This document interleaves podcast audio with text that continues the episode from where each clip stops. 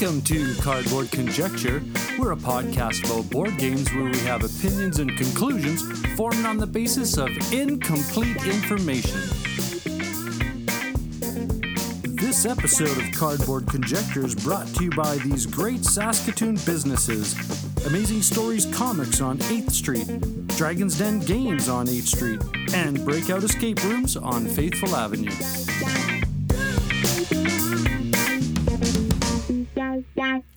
Well, hello there. How's it going, eh? This is What You've Been Playing Wednesday, and this is a special weekly episode that's a compilation of all the board games that we've been recently playing.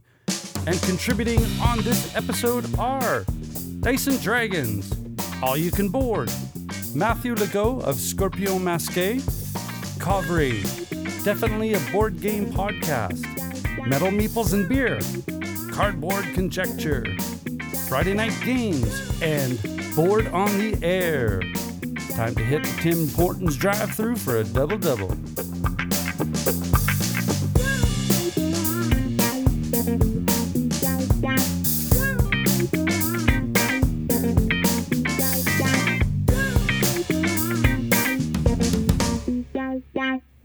What up, gamers? I'm Jason, I'm Julie, and together we're Dice and Dragons. And this is What You've Been Playing Wednesdays. We took a couple weeks off, but we are back, and today we're going to be talking about Scooby Doo Escape from the Haunted Mansion, designed by Jay Cormier and Sen Fung Lim, hopefully I pronounced that right, and published by the Op Games. Uh, so this is a cooperative game that uh, is for ages 12 and above, and it's for one or more players. There's actually no. I don't think I've seen a game like this before where you can have as many players as you Uh, want. yes, you have House of Danger. oh, Choose there you go. adventure. See, he's always correcting me. Well, only when you're wrong. oh, okay. We even reviewed the game, so I mean, yeah. Um. So yeah, we had a we had a uh, we've had a, an injury in the family, uh, which has kept us from being able to uh, sit at a table and play games. So we uh, were we were only able to play this game this week. Uh, so we'll talk to you a little bit about it. Yeah, and we played it in two parts. And we completed the first part a couple of weeks ago, and we don't recommend that you do that. This game really sort of should be played in one sitting. It's designed that way. You can save it, but you may want to take some notes. But I would say that there's some subtleties that just make over your head unless you're playing the game all in one shot. or at least close together, like one like a Saturday and a Sunday. Or our plan was, you know, we played it before lunch and we planned to play it after lunch, and it just didn't work out that way. No, it did not.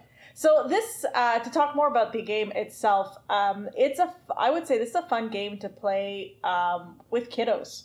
Yeah, it's definitely a family game. This is a Coded Chronicles game, so it's very easy to play, straightforward. You're going to be reading a lot from books as you attempt to solve the mystery and escape from the haunted mansion. I what I did enjoy is it really felt thematic to Scooby Doo. Uh, Oh, this feels exactly like an episode. It's written like an episode too. it- and and uh, for that it's a lot of fun and i i enjoyed uh, reading the clues out of the book uh, the way that they're using the uh, the numbered coding uh, and how each character has that ability of either investigate or smell or eat Yep. use It's some of them aren't as obvious as uh, I would have liked. We probably actually missed uh, an opportunity to eat with uh, with Shaggy, and it's very interesting because you'll not have the entire party for the whole game, so you're going to be focusing on different mystery in characters depending on where you're at in the game.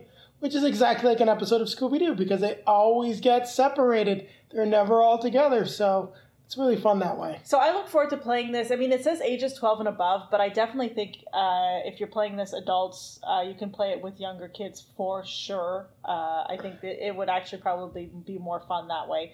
Uh, and i look forward to playing with our little guy at some point. Um, Yeah, it's going to be many years down the road, though. yeah well it'll sit on the shelf until then. Um, because for me i say it'll sit on the shelf until then because for me uh, i am not a big puzzles fan i don't enjoy pulling out a puzzle and doing them i never have and there are quite a few little puzzles in this game that kind of And they, annoyed me they're a little clunky, to be honest. So some stuff doesn't line up exactly right. Uh, there's actually an error in our copy of the game. Uh, when we saved it, we did miss something, and we were supposed to open secret envelope three. So, not a spoiler, just if you are playing the game and you have not opened that envelope and you saved it and you're starting chapter two, you have to open it. Otherwise, you cannot advance in the game.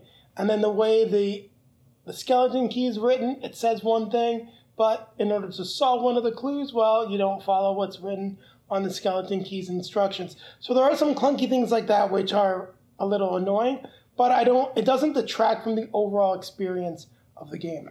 Yeah, I, I think the game was fun. Uh, Like I said, it would definitely be uh, fun as a family game for the two of us. I don't think this is uh, our our style of game to play uh, often, just the two of us. Um, No, and this is very much a one and done.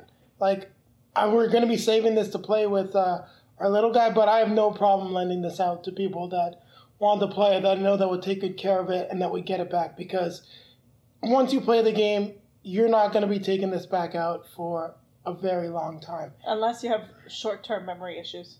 Yes, very much so. If you have the memory of a goldfish, then yes, you can play this every weekend.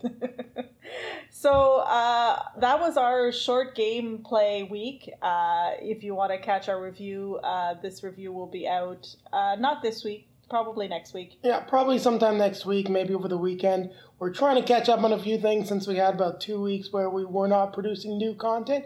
You still got some great content from us. It's just pre-film stuff. It was really only last week where we were missing a video, and I was a little disappointed about that. And disappointed we couldn't participate in the podcast. So if uh, you'd like to hear more or see more of our videos, you can uh, catch us at Dice and Dragons at YouTube, Instagram, Facebook, and Twitter. Uh, yes, but it's Dice and Dragon on Twitter. Someone beat me to the S. So again, uh, thanks for listening, and uh, see you next week. Yeah, and don't forget, Until then. keep playing games.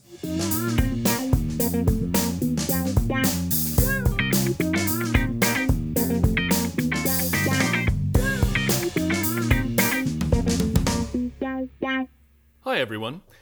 This is Matthew Legault here from Scorpion Masqué, the Montreal based board game publisher, who is the only publisher with two number ones on Board Game Geek Decrypto, the number one party game, and Zombie Kids Evolution, the number one kids game. Not bad, eh? Today I'm here to tell you about what I've been playing. Now, although I'd love to say that I decided to embark on the Felduary bandwagon because of what everybody on here has been saying all month, the reality is that I've been playing Feld games well, I might even say obsessively, since this whole crazy COVID thing started nearly a year ago. I've been playing Castles of Burgundy on Yucata nearly non-stop, either with uh, friends in the evenings or with the video chat thing going on, or with strangers, making a couple of moves a day during breaks at work or while the kids are playing outside in the snow. I also tried Macao, but after a few plays, I realized that the whole forward planning element of the rondel wasn't for me. I mean, don't even get me started on Tzolk'in. And the games all seem to follow a very formulaic path. Not for me. I also gave, for, uh, gave uh, Forum Trajanum a spin, but I didn't really like it. I mean, that was months ago, and I can't even remember now, now what it was that I didn't like about it so much, but I just, I know that I never wanted to play it again, and neither did any of my group, so we left that aside. But there is one Feld game that I've been playing every single Saturday evening with friends now for over three months, and I was playing way back into the beginning of COVID as well, and that is Trajan. Now, in Trajan, you play, well, it's not really clear who you are in the game. The game takes place in Rome in the 2nd century AD, and you're someone who is trying to boost your power, it says in the rules. It's a Feld Euro. What do you want? An entire overdeveloped universe with a colorful cast of characters? I don't think so. But anyway, in Trajan, you can boost your power by doing a number of different actions. You can collect goods cards, you can do some set collection with them and then ship them to gain points, or you can move around, around a map of Europe and populate it with legionnaires. Uh, you can deploy builders into the city of Rome itself to collect sets of tiles for endgame bonuses. You can visit the forum to collect tiles that give you extra actions or otherwise help your cause. You can increase your influence in the Senate, which will give you access to end of game scoring tiles as well. Or you can visit the Arch of Trajan to take a Trajan tile, which will give you bonuses and victory points. So there you go, a wonderful, super easy potpourri of actions to choose from, tons of paths to victory. what a delight. Oh, wait, what? In order to select an action, you need to drop the last of your group of action markers into that space in a circular Mancala mechanism? Oh, okay. Now, for those of you who might not know, Mancala is an ancient game that some say dates back to ancient Egypt or even further, and consists of picking up tokens like stones or pebbles or beads or whatever in a bowl on a track and then dropping them one by one into each bowl further along the track. You can probably see me doing that motion with my hand in front of the microphone right now. Now, the more tokens there are in a bowl, the further along the track you're going to go. Now, in Trajan, they aren't bowls. They're six action spaces, and the track is a circle. So if you pick up three action markers, you'll drop them in every subsequent space, and then do the action of the third space along the track where you dropped your last marker. Oh, and your markers are colored. So if you have a Trajan tile attached to that last action space, and you have two colors indicated on that tile, you get the bonus of the Trajan tile as well as your normal action when you drop that last little marker in there. Now, the picking up and dropping of your action markers also serves as a time track, which determines the length of each quarter, of which there are four in the game, obviously, before the game ends, and you do your points calculation. So, if you manage to organize your action markers just the right way, you can do powerful actions on your turn, chain combinations together, get your military leaders sweeping across Europe, dropping legionnaires behind them, while sending goods laden ships off over the horizon, building sprawling neighborhoods in the Eternal City, and charging up the victory point track. Or you could uh, end up with all your markers lined up so that they all fall on the same completely useless space that doesn't help my strategy at all and how did I manage to do this? I mean, everything was going so well, but there they are. There's like two here, and three here, and four here, and they all land on the same space. The last little fly in the ointment is the fact that you need to meet the demands of your people, the Romans. And they are a fickle bunch. Sometimes they want games, sometimes they want bread, imagine, and sometimes they want religion, or tons of religion and only a bit of bread. And you have to make sure that you have those things at the end of each quarter, or the people will make you pay by removing victory points. Yes, it's still a euro. It all comes down to the victory points. What a game. Like, this game, like Castles of Burgundy, never grows old for me. Even though I rarely win, the delight of chaining together your Mancala moves to a series of super maneuvers is second to none. It is so satisfying. And despite my snide comments, the theme in the game really bleeds through, for me at least. And maybe it's because I played it so much that the theme has really kind of grown on me, but I really like it. There's so many paths to victory as well in this game, and the best way to win is really by doing a bit of everything, which fits my playstyle perfectly. There are few things, there are few things, I should say, that I find less fun than specializing in one thing in a game and getting dragged along a log chute that I no longer have any control over and getting the feeling that the game is playing me. Trajan lets me dabble. Maybe this quarter I want to play politics and drive myself way up the Senate track. And then maybe throw in a bit of building on the side. And oh, I can try my luck with the cards as well. And then when you throw in the mental puzzle of the colored action markers, ah, this game is such a delight. Now, it's a heavier euro, and there's a bit of a learning curve, but it is well worth it for those of you who enjoy these games. Oh, and another reason I love playing this game is because whenever people do the build action in the city, I sing, In the city Whoa by Joe Walsh, you know, from the movie The Warriors, which has no relation to the game. But still, in the city, woohoo. Damn it, Feld, you've done it again. So that's it for me. This is Matthew from Scorpion Masqué. Go and check out our games at scorpionmasque.com. And when you're there, you can sign up for our monthly newsletter and get all the news and insights into our industry. Finally, thanks to the gang at Cardboard Conjecture for inviting me along. I'll see you all next time. Hey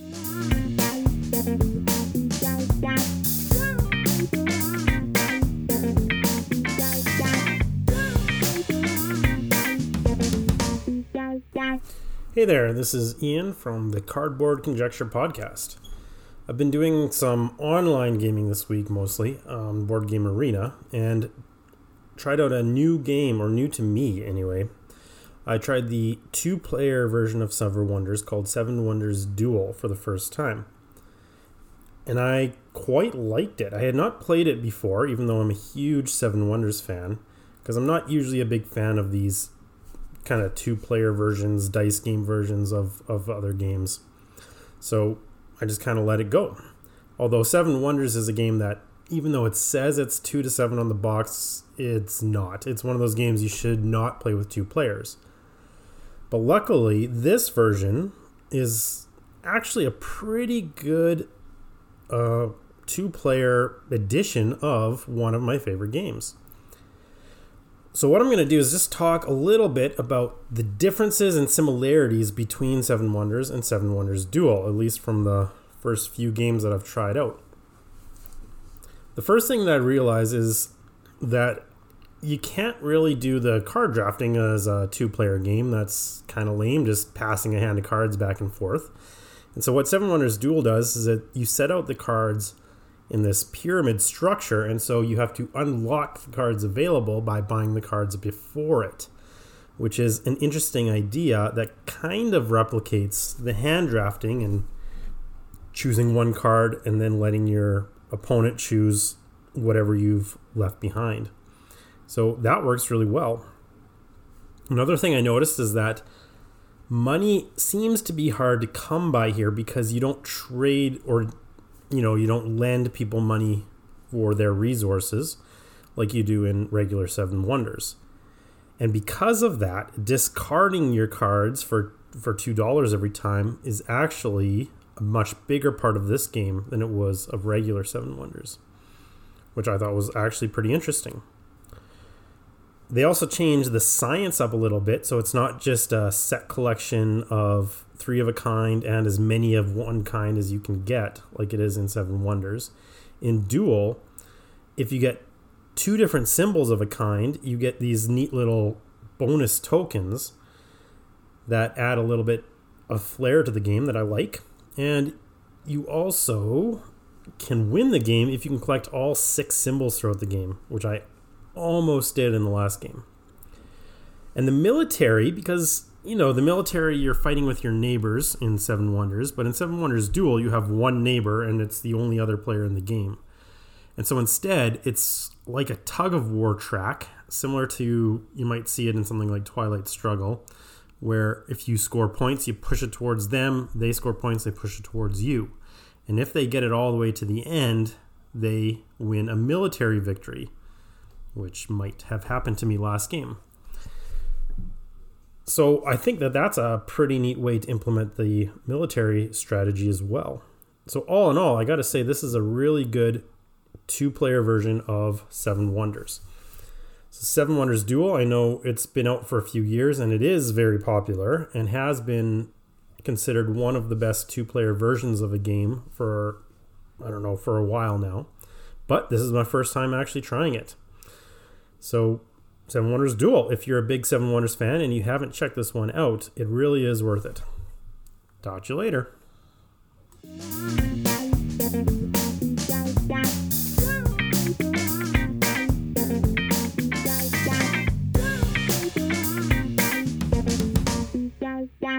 Hello, everybody. My name is Ilya. And my name is Tyler.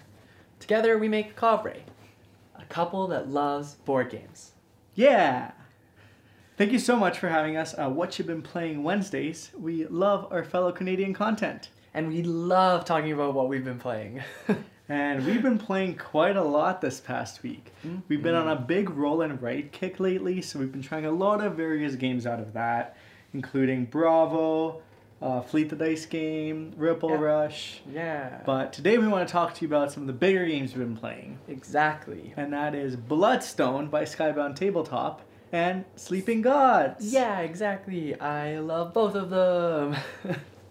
Ty, why don't you kick us off today? All right, I'll start by talking about Bloodstone. We were fortunate enough to do a Kickstarter preview for this game, and now that it's live, we get to be all excited even more and talk about it even more.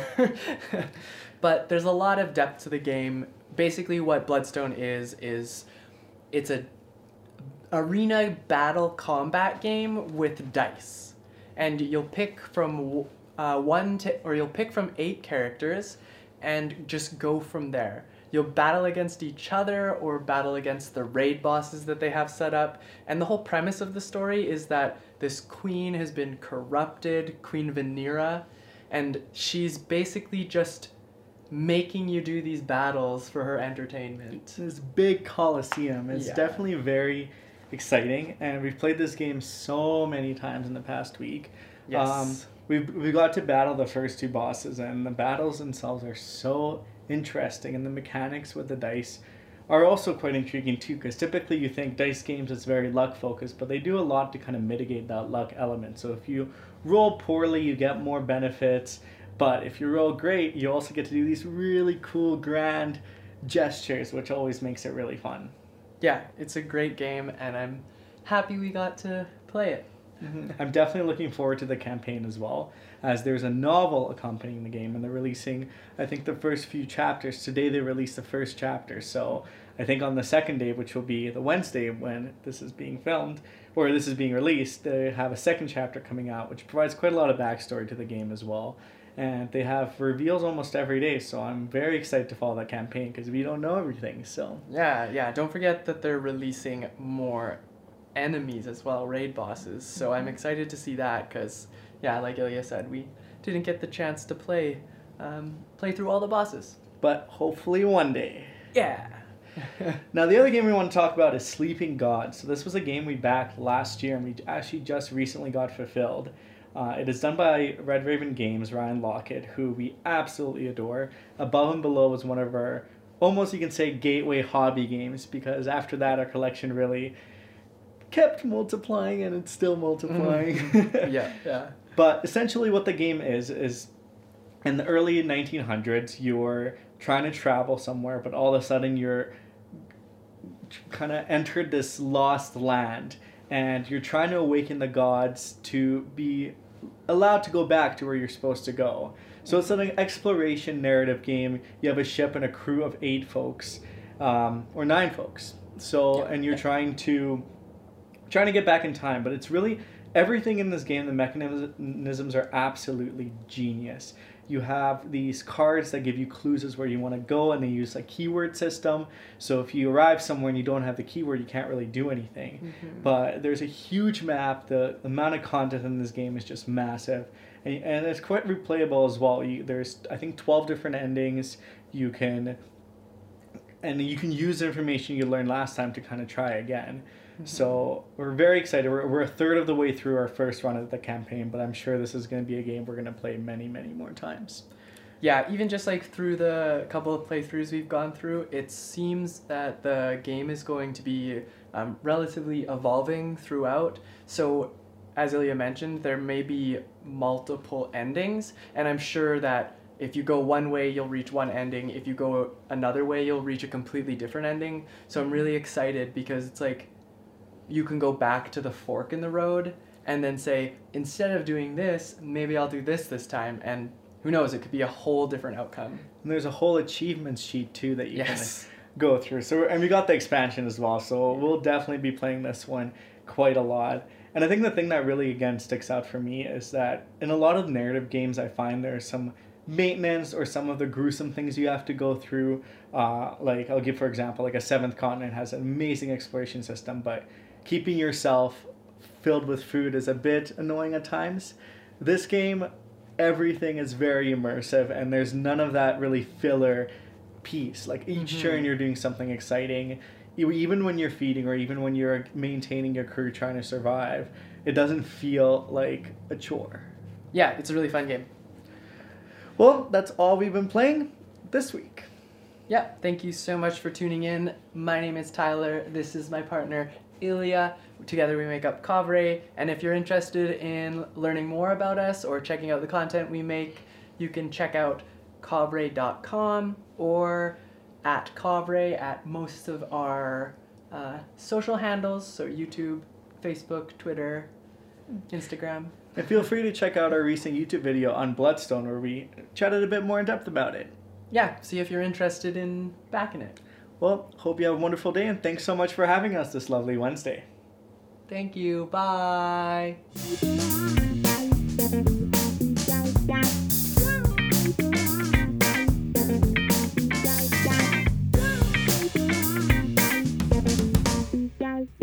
Hi, I'm David, And I'm Shay. and we are Board on the Air, and this is What Have You Been Playing? Uh, on tonight's show, we are going to talk about Gloomhaven, Jaws of the Lion. Yes, the I don't know if it was long awaited, but well received sequel slash prequel to the award winning Gloomhaven. Yes, this is the game that everybody said should have been the first version of Gloomhaven. Absolutely, yeah. And I, so we, some backstory on Gloomhaven for us. Uh, I really wanted to play it because I love the idea of kind of a dungeon crawler campaign style game. I thought it was really neat. Uh, we got the game and we set it up and we did the first. It, it was like the trial one, right? Like it was the, the- first one the that's supposed to first get you into it. Uh, and we failed miserably. Yeah, we got steamrolled hard. So then we didn't touch it for a while, and we were like, okay, we got to figure out how we're gonna get this game back up and running. And then uh, my mom decided, you know, recommended that we get Jaws the Lion. She thought it would be a good good idea when it came out, and we played through four games today.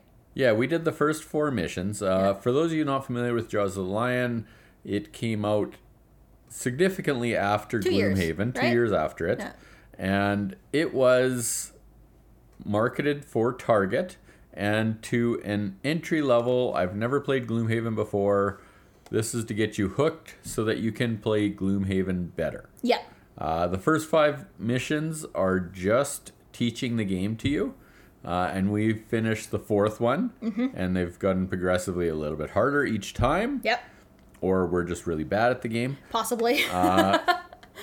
And we had a really good time. We we played four missions in the same day. Uh, took us about four or five hours. oh yeah, we started in the afternoon and we finished around nine forty. Yeah, So- we, we started playing, and all of a sudden it was nine forty, and we're like, maybe we should have some supper. Yeah.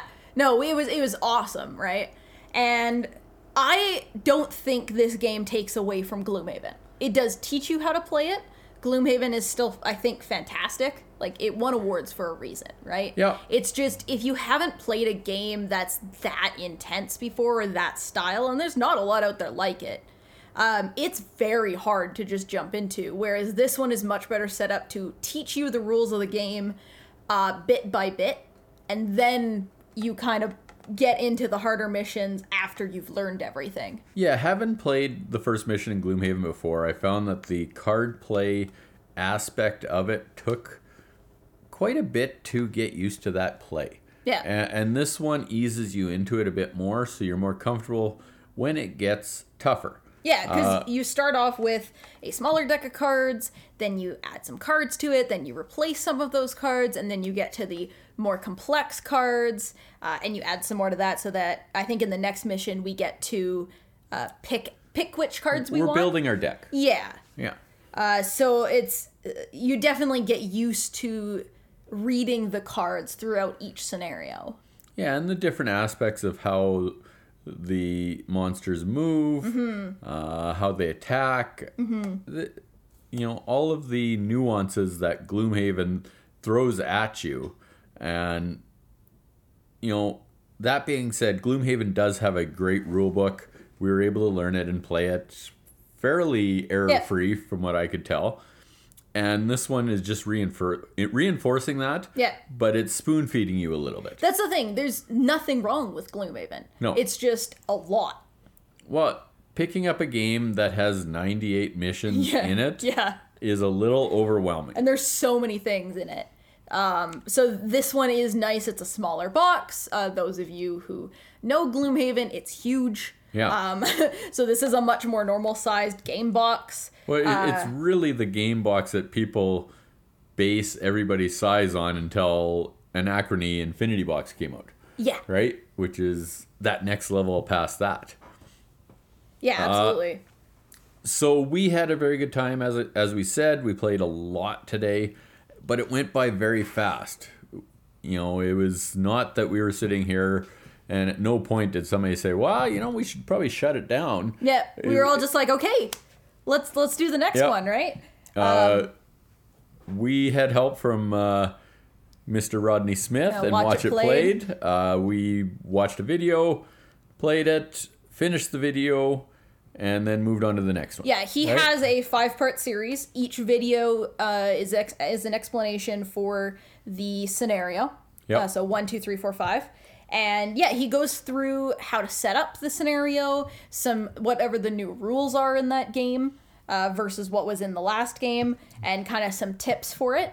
And then we usually paused it, and yeah, the end of the game talks about what you're adding in at the end of that scenario. yeah, what your bonuses Yeah. are and stuff like that. And you know, I thought, you know, as a series of videos, this was extremely well done. Not that any of his stuff isn't extremely well done, Yeah. but to help us through Gloomhaven, we didn't read the rule books for Jaws the Lion at all. No. We had one game experience about eight months ago. Was it that soon? I thought it was longer than that. It might have been more than eight months ago. So our recollection of how the game played is minimal. Yeah. And it just flowed so well. Absolutely. And I you know what the game was really easy to play itself. Yeah. Like we we've been kind of talking about comparing it to Gloomhaven, but honestly the game is so fun. The idea of the Gloomhaven games where you have your map and you're uh, fighting like there's a story and you're fighting enemies. Yeah. But there's also treasure that you can collect and gold and items you can pick up. Uh, it's very to me it's very Diablo esque uh, Diablo Yeah. the video game, right? Where you're, you know, you're leveling up your character and going through fighting missions and stuff like that. Yeah, where I kill everything and everybody and comes pick and everything steals the up. treasure. Yes, absolutely. Yeah, perfect. we already figured out that's exactly what we're doing again. Yeah. Uh, nice thing about this one is when you finish it, you can integrate parts of this game into the full Gloomhaven version, and it tells you how to do that. So you're not out the $65 that the game costs, which is very, very reasonable That's for what actually you're getting. really reasonable for this game compared to some games that cost sixty-five dollars. exactly. Okay, I'm David. And I'm Shay. And we are Board on the Air, where you can catch us on CFCR every Thursday at 6 p.m. And we will talk to you next week. Have a good night.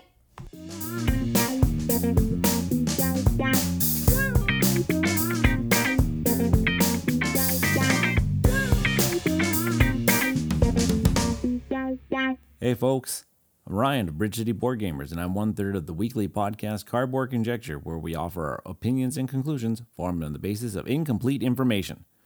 We are active on Twitter and Instagram, where you can follow us at BC Board Gamers. And we started uploading some videos onto our YouTube channel. Just search up Bridge City Board Gamers, where you can see some unboxing videos, along with a show called Jabs, just another board game show. This week, I would like to once again highlight some Stefan Feld games that my wife and I have been playing for Felduary. Yes, just like I mentioned last week, we've made the decision to play only Stefan Feld games for the month of February. Because why not? He's our favorite designer. So, the first game I'd like to highlight is Bruges, released in 2013 by Z Man Games. Bruges is one of those games where you are not going to be attracted to the look of the game, but rather probably the gameplay at. At its heart, Bruges is a card game with multi use cards. Cards come in five different colors and can be used to take one of six possible actions. Yes, you heard me correctly six different actions. They can be used to recruit workers, take money, build a house, discard a threat, build a section of canal, or place a character in a house. Oh, yeah, each card has a unique character on it, and all have a slight twist on what kind of ability they grant you. Some are worker replacement actions, some are instant actions, some are end of game scoring opportunities, and everything in between. Bruges is, played Bruges is played over several rounds where you will have a hand of five cards at the beginning of the round and will play four cards during that round. The planning it takes to carry out certain actions is tense and satisfying, as you need to follow sort of a recipe at times. There are a few ways to score points throughout the game, but one I find intriguing are the majorities. At the end of a round, you will compare yourself to other players at the table on three different categories the length of your canal, position on the reputation track, and how many people who uh, sorry, how many people you have in houses. If at the end of a round you have the clear majority in one, two, or even all three of those categories, you can claim that you had majority at one point in time in the game to score four points. If you play like me, you'll most likely claim one right off the bat, another one in the mid game, and then maybe never, never clear uh, claim that third one. Bruges is also a game of finding synergies amongst your cards. I'm a fan of finding those worker placement type cards to trigger other actions on my turn. You know, as long as I keep taking actions to claim more workers. I usually don't focus too much on building out my canal sections, though there are big points to be had there, as when you complete a section of the canal, you can claim a statue tile that is worth points at the end of the game, and they start off with big points and decrease in value as more are claimed. I've always had a lot of fun with Bruges for what it is. And I know it's not the most popular Feld game out there. A lot of players will get hung up on the RNG of the cards. When you draw cards, they come from one of two stacks, and you only can see the colors of the cards that is being drawn. You may be looking for a specific color to, you know, fill out your canal, gain a certain type of worker, or discard a certain type of threat, and that color just does not come up for you. That's a problem. I do have for this game, but uh, it, it does not have to. Eh, I don't mind the randomness at all. Apparently, some of this is going to be addressed in the new version of Bruges called Hamburg, being released by Queen Games later this year as Stefan Feld's City Collection. The other game I like to talk about is Aquasphere. It came out in 2014 and published in North America by Tasty Minstrel Games. Aquasphere is a much heavier Feld design and where there's lots of forethought that needs to happen to play the game efficiently. I would put this game in the realm of kind of like a, you know, action programming game where you're programming bots to carry out certain actions for you. But you can only carry out an action if you have the associated bot ready. The main way to program a bot is to progress up what I call a quote unquote tech tree each round where their actions are randomly placed around the uh, around a board. Once you have some bots ready to go, it's time to make them work. Simply take your engineer meeple and place them on one of the six sections of the board and carry out the associated action. Now, what are all the actions? Well, you can have a bot to you know, claim time tokens, and time tokens allow you to move from one section of the board to another t- section. You can program a bot to place a submarine, and submarines help you score some points at the end of each round. You can claim crystals, and I'll get to what those do a little bit. Claim a lab extension that increases your storage of goods and other things. You can claim a research card that makes certain actions more efficient. Um, you can also clear away octopods to score points. After you've taken a bunch of actions in a round, there will be some intermediate scoring. During this phase, you'll score points for having a majority of bots on the main board, how many bots you've deployed, and how many crystals you have. And of course, you're also going to lose points if you're ever occupying an area that still has octopods. Now, while scoring points on the point track, something very interesting happens. You see, there's a red line every about, you know, I think it's about every 13 points, where in order to cross that line, you must pay a crystal. Now, if you can't pay a crystal, you have to uh, pay a programmed bot. If you can't pay that either, you simply just stop you just simply just stop and you lose all remaining points. Bonus though, if you can manage to cross one of those red lines, you can't fall below it. Very advantageous if you know you're going to lose a lot of points because of octopods. Now you're going to proceed like this for four rounds, and then the end of game scoring happens, where you're going to score us a bunch of more points, you know, for you know things that are in your lab and leftover resources and such. Now, I remember Aquasphere being a very frustrating game when I first learned it years ago, and I think I even even hated it at one point. But after many more plays, it grew on me. I could see the, uh, the intricacies in the actions and the planning that needs to take place in order to do well. You need to go into the game with a semi plan and try to execute that plan efficiently. Now, sometimes the tech tree doesn't seem to be in the right order for your actions, but there will always be something for you to do. Aquasphere finally is resting in one of my is my top 10 Feld games of all time, and I have very little to complain about it after all those initial frustrating games. At times, this game is very AP, and is the AP player's worst nightmare. With times players, uh, with times players need to sit there for quite a few moments to math out their most optimal plays. Now, I'm not saying this is a bad thing, just something to keep in mind. Well, that's what I've been playing this week. I'm Ryan from Cardboard Conjecture Podcast, and you can find our show on iTunes, Google Podcasts, and Podbean. Also, be sure to follow us on Instagram and Twitter to see what we've been playing up to lately. Also, check out our recently revitalized YouTube channel, uh, Bridge City Board Gamers. Okay, folks, that's enough of me fumbling around with my words this week. See you next week.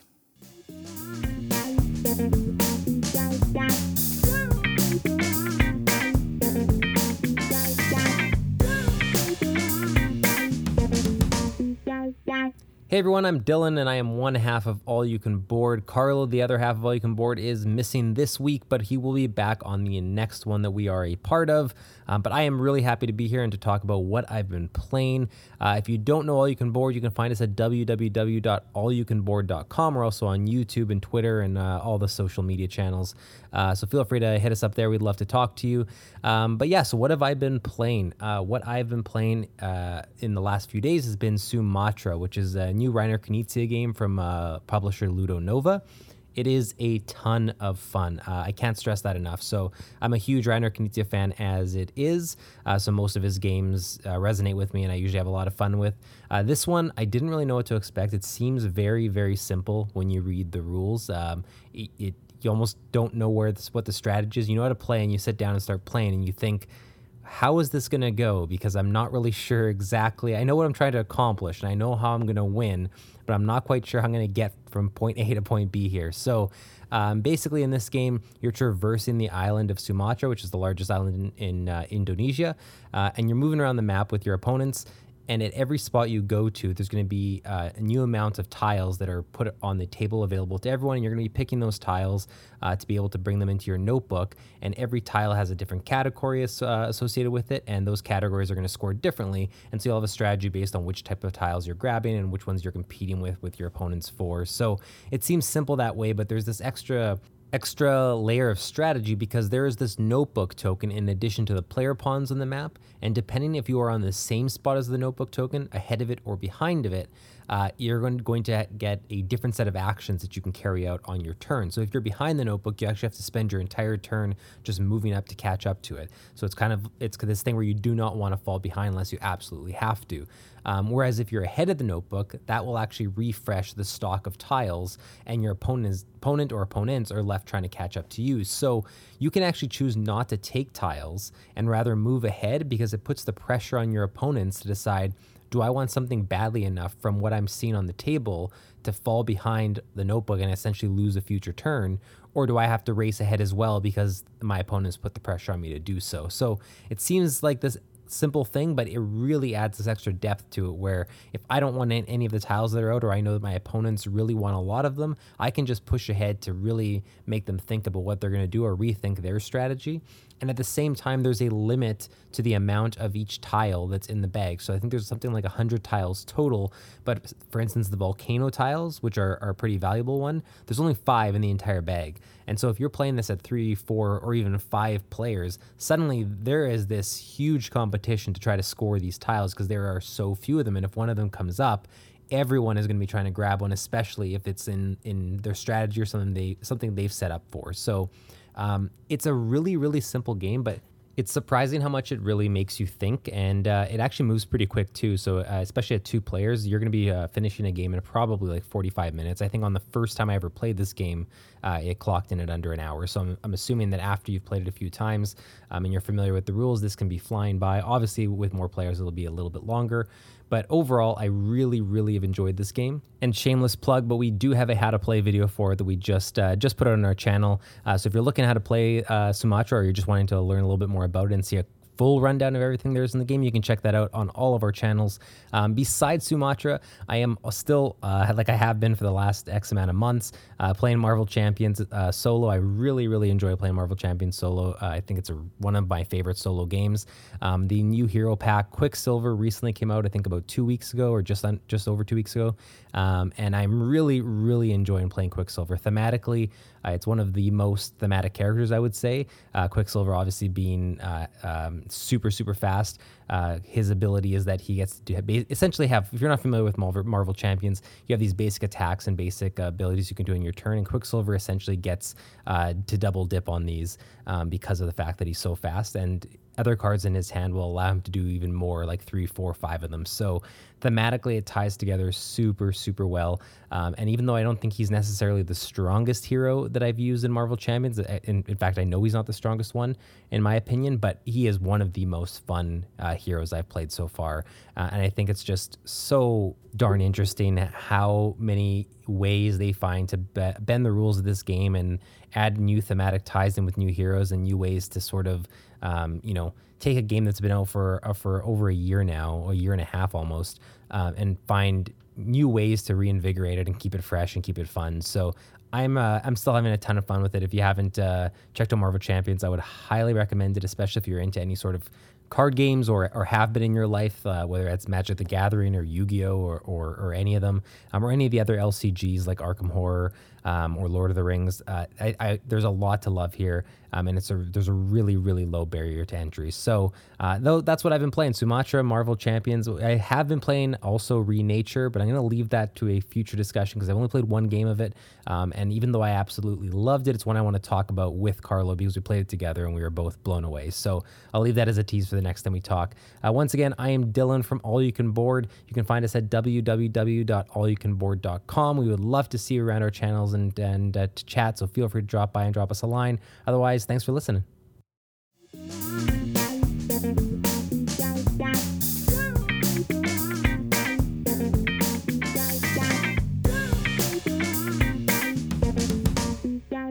Okay, I'm Matt. And I'm John. And we're Friday Night Games. So you can find us on Instagram at Friday Night Games underscore official, Twitter at Friday Night GMS, Twitch at Friday Night GMS, our website at Friday Night.games, and uh, you could search us on YouTube now too. So check us out. All right, we're here to talk about what we played. Wrong. uh, this week, what we love about it, what we hate about it. Obviously, how we played it wrong because that's just so you know. Every game's got so many rules now; it's hard to play anything right. Oh man, wait until we talk about this one. All right, Matt. what did we play this week? Well, I you know I played Ascension and I started uh, playing um, Aeon's End, but that's not what we're here to talk about. We're here to talk about Batman, the animated series, and the module we played was Shadow of the Bat.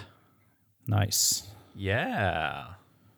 Nice, nice, nice. So, Batman the Animated Series is a scenario based game, story game, uh, where you take on characters from the Batman Animated Series universe and play in a sort of D and D style game. Uh, you can play as the villain or the heroes in a competitive mode, or you can play a cooperative mode versus an AI controlled opponent. Uh, characters have special ability cards that you select uh, before you go into combat. You roll dice to determine what actions you can do during your turn, like move, attack, inspect, etc. Uh, you play through a bunch of episodes, and each episode has a bunch of acts. Um, they have objectives which you need to complete to win each act in the episode, and it kind of plays out from the animated series itself in a thematic way, which is super cool. Yeah, there's a lot uh, to the game, so just understand that you are playing a game with a grid-based combat uh, and dice that uses abilities, and uh, rounds consist of rolling dice, fighting, moving, um, villain turn, and then everything sort of resets. Yeah, just think of it as playing D and D. There's a million rules. Um, you just kind of have to jump into it first, and that's how you're gonna go through it. You just jump into it, you play it, you know it's D and D, you know you're gonna screw everything up, and just do it. well, besides screwing it up, why do we love it? well, what do you think, John? Why do you why do you love it so much? Uh, I just love it. Obviously, it's Batman. Mm-hmm. So I'm just anything Batman. I'm a sucker for. I grew up with Batman the animated series, one of my favorite cartoons growing up, and so I I love it too. Yeah. I'm glad that uh, they made a game of it. To be honest, it's pretty it's pretty iconic uh, TV show. So, and plus Kevin Conroy is like, you know, that's the voice of Batman. Mm, yeah. Right. And I don't I don't think any anyone compares to the voice of Batman. So no, I absolutely agree with that. I think his voice is what is in my head head when I think of Batman. So that's super cool. Yeah. Uh, game wise, I think it's like super D and D ish. It's like D and D light. Um, and I I really like it in that aspect. It's a long game. I'm not gonna lie. It's a long game, but it plays out really well, and it's cool that you can play a villain versus heroes, which I which I which we didn't play. We played co op only, but um, right. I think that that's cool that you could do that. I also love the fact that it's based on the show and they've released I think they released an expansion to it also. I know it comes out it hasn't come out yet. We played on Tabletop Simulator. It comes out this year. It was kick it was on Kickstarter last year in January. Um but yeah, I really like the idea that they could just keep throwing in anything from the animated series. I think that's super cool. Yeah. I just like it. It, it, it. It's cool. The miniatures look really cool. Um, the story was pretty neat. We played uh, a story where you have to um, save a bunch of hostages that were uh, gassed by the Joker. Um, they're pretty much paralyzed, and but they are uh, aware of their surroundings. And then one of the hostages has a bomb around their their neck, so you have to uh, save the hostages and deactivate the bomb, and uh, destroy all the character, all the bad guys. So it was Yeah. a neat little story. I enjoyed it. Yeah, and when we played it, we played it twice, same same uh, act of the same episode, and uh, we won. We won, but we don't know how well we did. We came down to the wire the first game, and then the second game we are kind of Yeah. kicking its butt because we kind of knew how to uh, play a lot better. So, Yeah. so on that note, John, what did- how did we play it wrong? Oh, um, I don't even know. And the question is, how did We we? we we still we started playing it. I don't know. I'm like, how did we play it? How do we play it right? Maybe that's the real question, right? do we play I still it right? don't know. I know. Um, you know, we roll the dice and then set. So Uh, okay, so that that is when you roll the dice, you can actually they're supposed to you're supposed to line them up because people who are adjacent to you can use your outer dice. You have three dice, you roll the dice. There's one that go on the edge. There's two that go on the edge, one that goes in the center. The two on the edge are shared between all the players. So Yeah. you can strategically place which dice in certain locations so other people can use it. Does that make sense? Oh yeah, yeah, yeah. We didn't do that. We were just roll, roll, roll, place, place, place. we didn't even I care. mean that that's probably just easier to do on tabletop simulator than moving stuff around. So Right, but if you're gonna play the game Yeah. fully, you know, you're gonna strategize that way. You're gonna strategize that Yeah. way. um, I know I know the bat symbol. Uh, so on one of the dice, uh, sorry, one of the sides of the dice is a bat symbol. So you're supposed to gain focus, and then uh, roll battle die for health, and we just gained the health, not the focus. Right. Um, when we did our first playthrough, our second playthrough, we obviously fixed that. But um, yeah, there's there's a lot to know. Um, mo- there's a movement penalty we didn't even realize in the first game that when you when you're surrounded by enemies, to move through them, you actually lose one movement point per enemy. Oh yeah, that makes sense. Yeah. So I'm like, wow, that's But did we did we try to move through an enemy at all? We did in the first game. We did, and Did we? Yeah, we just ignored it because we didn't know. Right? There's so many rules. Yeah. Um, I don't know. there are uh, other movements we didn't do. So on that like reference card, you can actually like you could actually like pay two movement legs, and those two movement legs will actually like skip you ahead like three or four spaces without any movement penalties. Okay, cool. So yeah, it's it's uh it's pretty neat. So the other thing uh, that we screwed up was line of sight. So basically, line of sight is from center of a space to another space. We didn't do that properly. Uh, you have to spend. You can spend focus to re-roll the battle dice. I didn't know that. You could also spend focus to re- re-roll your own dice, uh, but only Yeah, once. I, I I feel like I feel like you said that in the rules when we were explaining it, but uh, I just like tabletop simulator. Like it just adds so much time anyway. So to do stuff like that, it just seems almost like I don't want to say pointless, but unnecessary. If like you know, I don't know. You did say that rule. I remember you saying it, and I'm just like, I, it's just gonna take up extra time that we're already wasting playing on on tabletop simulator anyway. Yeah, playing on tabletop simulator is going to take you a long time, and that just adds to it. Yeah, totally. Um, also the ranged attacks, uh, and I, we actually screwed this up this game too, because when I, when you're doing the oppo- everyone's the same, right? You have to move. Like for instance, the gunners are ranged. You actually have to move them away to fire, and I was just leaving them in the spot and firing. so that was wrong. Um, Oh yeah, whatever. yeah, and then we did a couple range attacks where we are like right next to each other, but I'm like, I don't even care. Like, just you're right. We'd be here forever playing it, right? Uh, especially when we just got off the stream, and and when you do it on the stream, you you- you know you're like, okay, we need to get through this because this is a three hour game. We only have an hour and a half. We want to get through it, right? All right. Um, our first game, the utility. So any character that has a utility belt, you can. So usually it tells you how many special cards, uh, special action cards you start with. You can actually remove one if you have a utility belt, and you can get four gadgets, and those gadgets are only used once per game, which is super cool. Yeah. Um, the other thing is that the we we play this right the second game. Uh, if you have an action card that has an infinity at the top, those are always in play. Those abilities always go. Um, when we played the first time, we thought we actually had to play those cards, and we we screwed that up. and uh, finally, um, special action. Um, we couldn't. So the special action is you can investigate the cake. You can you can save hostages. When we were playing, we didn't realize that you couldn't do that if there was an enemy next to you because it's like you're under pressure. Okay. And we were doing it versus the Joker. That's kind of how we won. And we're like, oh, we shouldn't have been doing that. But oh well, what are you gonna Right. do? Yeah, next time Yeah, exactly. if there's a next time. Yeah. So what do we hate about it, Matt? Oh, John, bajillions of rules. I gotta be honest. So, like, before we played tonight, so I read the rule book and I totally didn't remember everything. We played the game and I kind of figured out a lot of it through playing the game. I actually had to go and re- review a half an hour video, which kind of like helped me remember more specifics to the rules. So I'm like, oh, this is what we did wrong. That's what we did wrong. Oh man. So it just there's just so many rules so many rules, but it, it's good. It's a really, you know, if you like D and D types games, you're gonna like it. It's just you have to get, you know, you have to maybe play it a couple times before you can really understand everything. Don't go in your first time thinking you're gonna understand everything. what about you?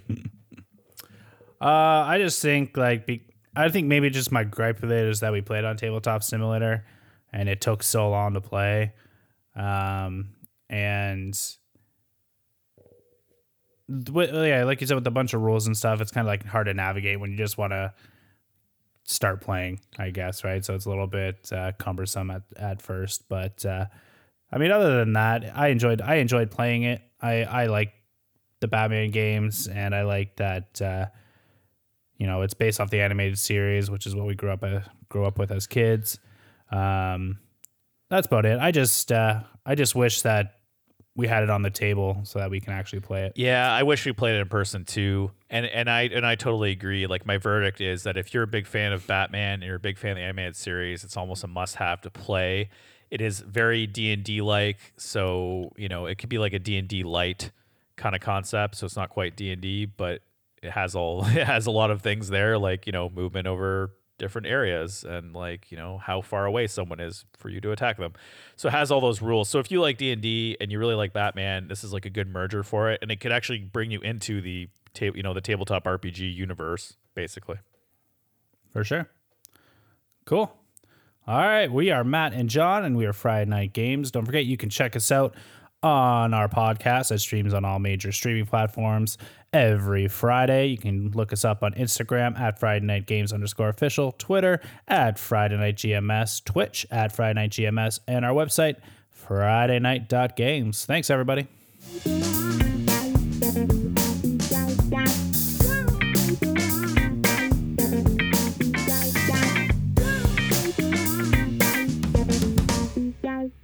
Hello, everybody. It's Rob from Metal Meeples and Beer again. Uh, I'm joined with my wife Anna Marie. Hello. And we are doing the What You Been Playing Wednesdays podcast. Uh, again, this is uh, about the sixth or seventh or eighth time in a row here.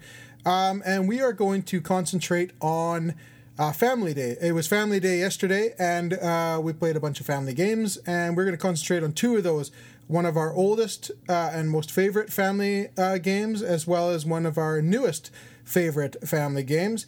Um, we're going to start with the new one. It's called uh, Cabo, uh, the Elusive Unicorn card game. It's designed by Melissa Limes and Mandy Henning and uh, published by Bezier Games. Um, and it is a two to four player card game.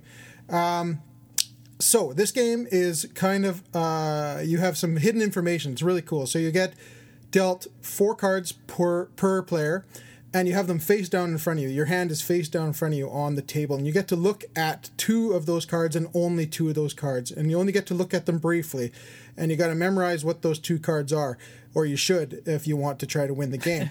um, so yeah, we would both say if Anna Marie and I were both playing it, we'd both uh, look at two of our cards, and then we would either draw from the pile, or we would take the uh, the discard, the top of the discard pile. And what you're doing is you're trying to reduce your hand to the lowest amount possible um, by drawing a card and slipping it into your hand face down and replacing one of the cards that you had on there. Say you had a 12, you wanted to get rid of it, and you drew a 3, you would take that uh, 3, put it in place of the 12, and discard the 12. And those cards are really cool because each uh, some of the cards have powers uh, added on them. So you could you could spy underneath uh, your opponent's cards to take a look underneath one of them. You can peek underneath one of your own, or you could even swap one with one of your opponents. Yeah, it's a fun. It's kind of like a, a good luck, bad luck, and push your luck Yeah. game because you know you're either on a streak and you're like, yes, you're getting all the low cards. They also have a cool little ability in there where if you have multiples of the same number, so if you have like two fours or three fours or four fours, um, you can, if you remember the locations of where they are, and let's say you you pick up a two, you can swap out that one two for those three fours so you can take your score down Yeah. quite a bit. But if you don't remember where those fours are and you get one of them wrong Mhm. you have to keep those three fours plus the two. Right, so so you're now your adding cards instead of getting rid of. So it, yeah, it's got some really interesting things like that. If you you you can end up with more cards than you want when you're trying to get rid of cards, and so forth. And when you think you have the lowest hand, uh, if you think you have a lower hand than your opponent across the table from you, um, you're going to call Cabo and.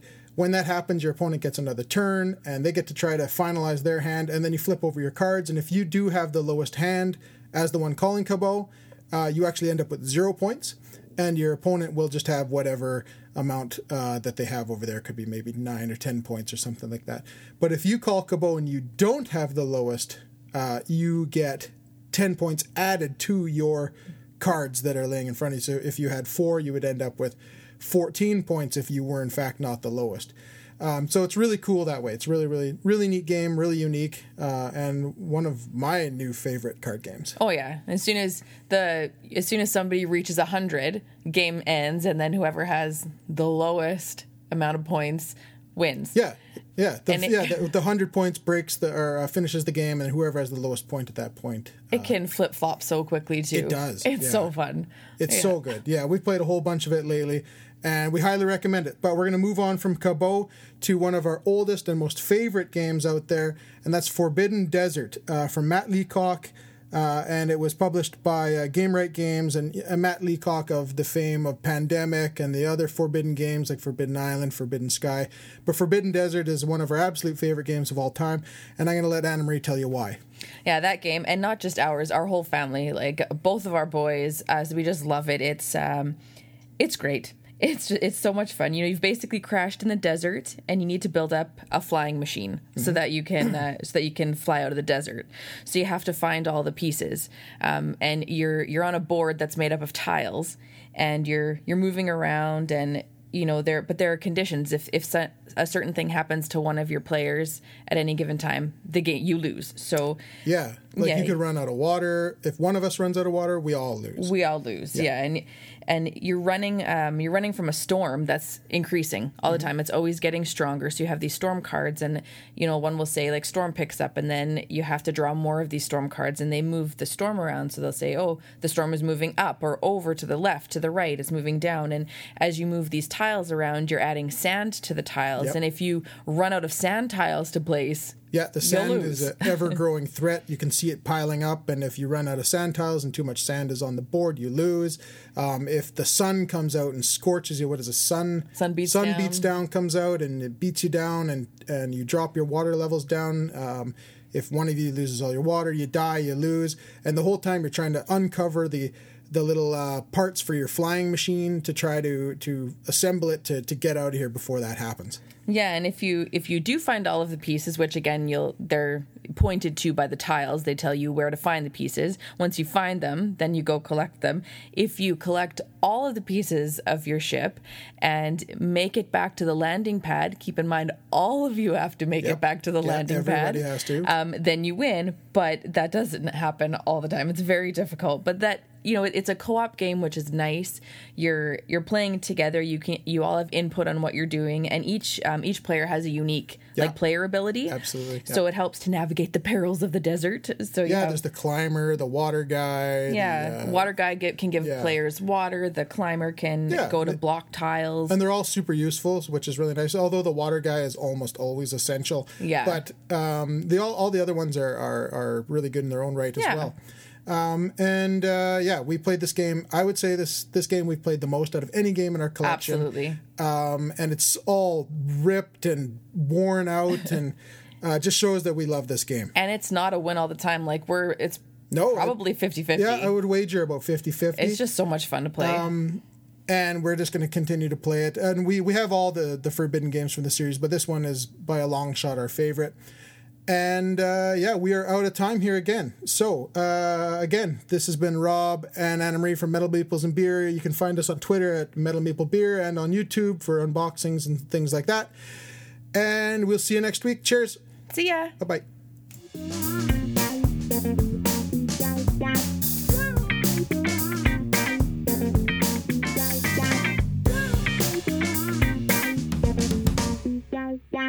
Hello, I'm Aaron Millick. And I'm Royce Calverley.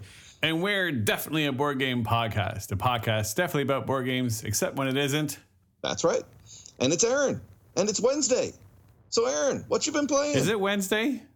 Yeah, it's how, Wednesday. how do you know anymore? Uh, well, because I just took a nap and forgot we were recording, and then you woke me up and said, "Hey, it's Wednesday. It's time to record." That's true. I did know it was Wednesday. What have I been playing? All kinds of stuff. But, you know, it's funny. The last time we were on here, you were talking about Canadian games and uh, and Canadian designers. And I was like, you know what? I should check my collection and see if I have any Canadian stuff. And apparently I have, well, at least one that I I know you've heard of. And I think most of these listeners have heard of. It's called. I feel like this is a little bit mean. Is it why? Because you were the one that talked about Canadian designers, not me, and you're just rubbing it in again that I forgot I was I was going to do a Canadian designer.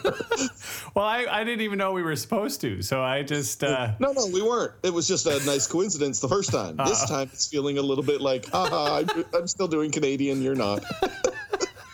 Well, that wasn't my intention. I was just uh, you, you. You just sort of drew my attention to it, and I'm like, do I have any Canadian uh, designers that have done my games? And the truth is, yes, I have one. It's called Sagrada or Sagrada. Yep, yep. Sagrada. I don't know. Do you know what it's called? Sagrada. Sagrada. Yeah. Sure. It probably means something. Uh, I didn't know Sagrada had a Canadian designer. Daryl Andrews apparently is Canadian. Oh. The other guy, Adrian Adamescu, is not. Okay. Yeah. But Sagrada is a great game. I got it at Christmas time, and uh, it's been one that's been on my list for a while. I was very excited to get it, and uh, I really enjoyed it. It's actually a pretty quick game. Uh, I've only got had a chance to play it as two players, as I'm sure everyone understands what I'm talking about there.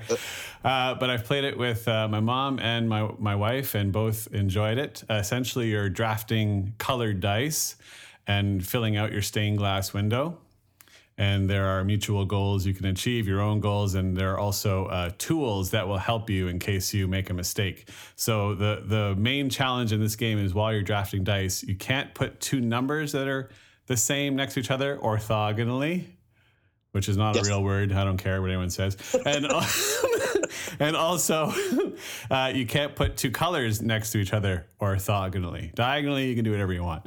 Uh, so as you're drafting dice you have to be careful not to trap yourself.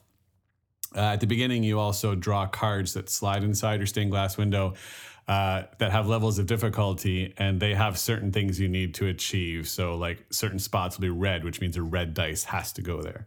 Or it might be the number five which means you have to have a dice with five to go there otherwise you're kind of free to do whatever you want as long as you're following the rules and uh, hopefully you fill your whole board and uh, basically whoever has the most points at the end wins i believe it's a point thing I don't remember. I don't remember how it ends. Yes, meet objectives to gain prestige and win. Yes, it's points. Yeah. So that's my game. okay. What have I'm you? not- Been, what have you been playing?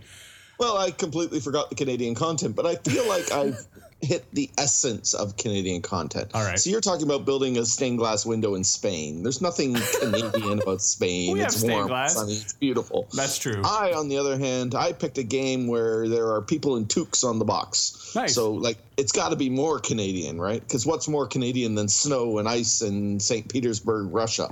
Not much, really. Yeah. Sadly, nothing. Yeah, so I, I've actually been playing an old game. This is from 2004 originally. It was republished as a second edition in 2014, and it's St. Petersburg. So St. Ah. Petersburg is a game. It's, it's very simple. It's just a card game. There are four stacks of cards. You're picking out of those stacks. And the first stack gives you money. The second stack gives you uh, points. The third stack can give you either plus their characters, and characters are worth bonuses. And the fourth stack you can use to replace existing cards. So it has all of the first three stacks, but it can replace the existing ones instead of just building your own new cards. So it seems so simple. It seems very straightforward. What makes it really cool is a couple things. First, each stack is a separate phase and pays off at the separate times. So you get all your money in that first phase where you buy the money cards. After that, you get very little money until you get back to that phase. So how much money do you save to go from phase to phase becomes a very important thing.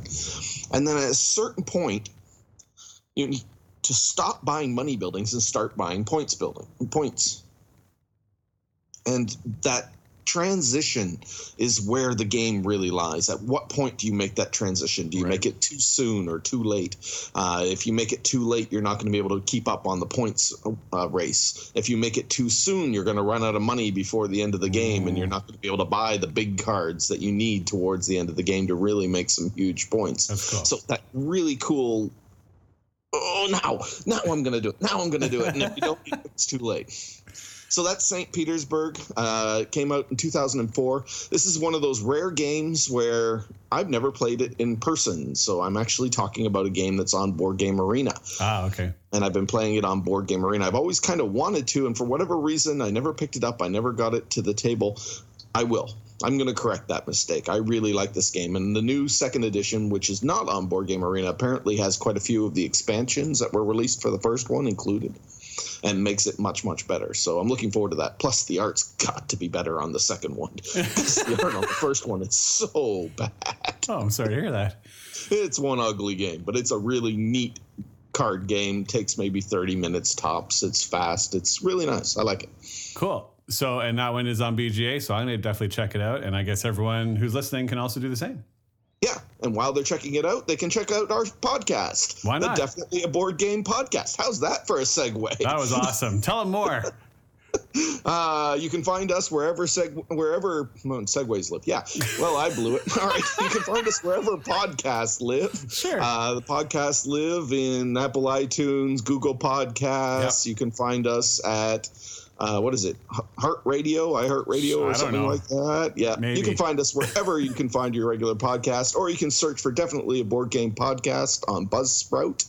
Yep. And finally, you can reach us on social media at Twitter at Board Definitely and Facebook at Definitely Board, just to make things a little complicated. Why not? And if you want to drop us an email, definitely bored at gmail.com.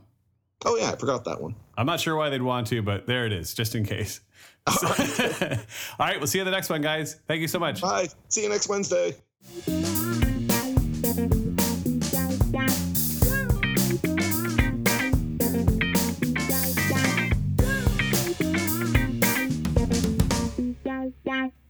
Hey everybody, this is Norm from Cardboard Conjecture and Bridge City Board Gamers. We want to thank you so much for spending some time and listening to all of these fantastic content creators. I can't tell you how much uh, I- I'm waiting for the first opportunity once we're able to go out into public and have social gatherings. I can't tell you how much I'm waiting to see all of these people that I get to work with indirectly every week. So, that being said, let's be patient, let's make good choices, and keep your stick on the ice and take care out there, eh?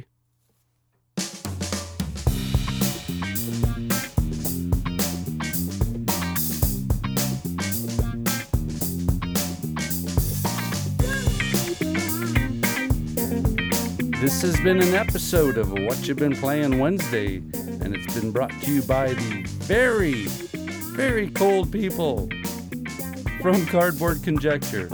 I'm telling you, man, this is this is getting cold, but we know what it's like. Take care.